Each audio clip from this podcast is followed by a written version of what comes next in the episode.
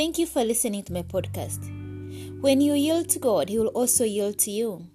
God is a wonderful Father. He knows things in your life even before these things happen.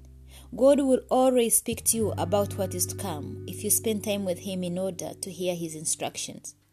Once I asked God a question, and because I was too busy, I kept going on and on about other things.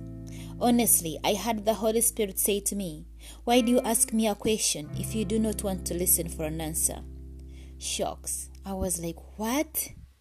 But he was right. What's the point in asking? In that moment, I apologized and then I kept myself quiet long enough to hear him speak. After that, I started practicing listening whenever I asked a question.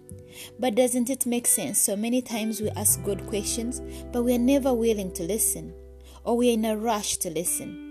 We come to Him and give Him our list of questions, and then we get up and start doing other things. So if we don't wait for the answers to what we have asked, what were we expecting from the from the Lord? And why did we ask? Sometimes I think the reason we are not willing to stop and listen is because we are not ready for the answer or we are afraid of what God has to say.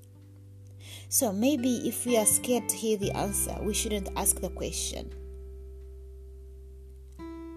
May the Holy Spirit continue to reveal more to you about this. In Jesus Christ's name.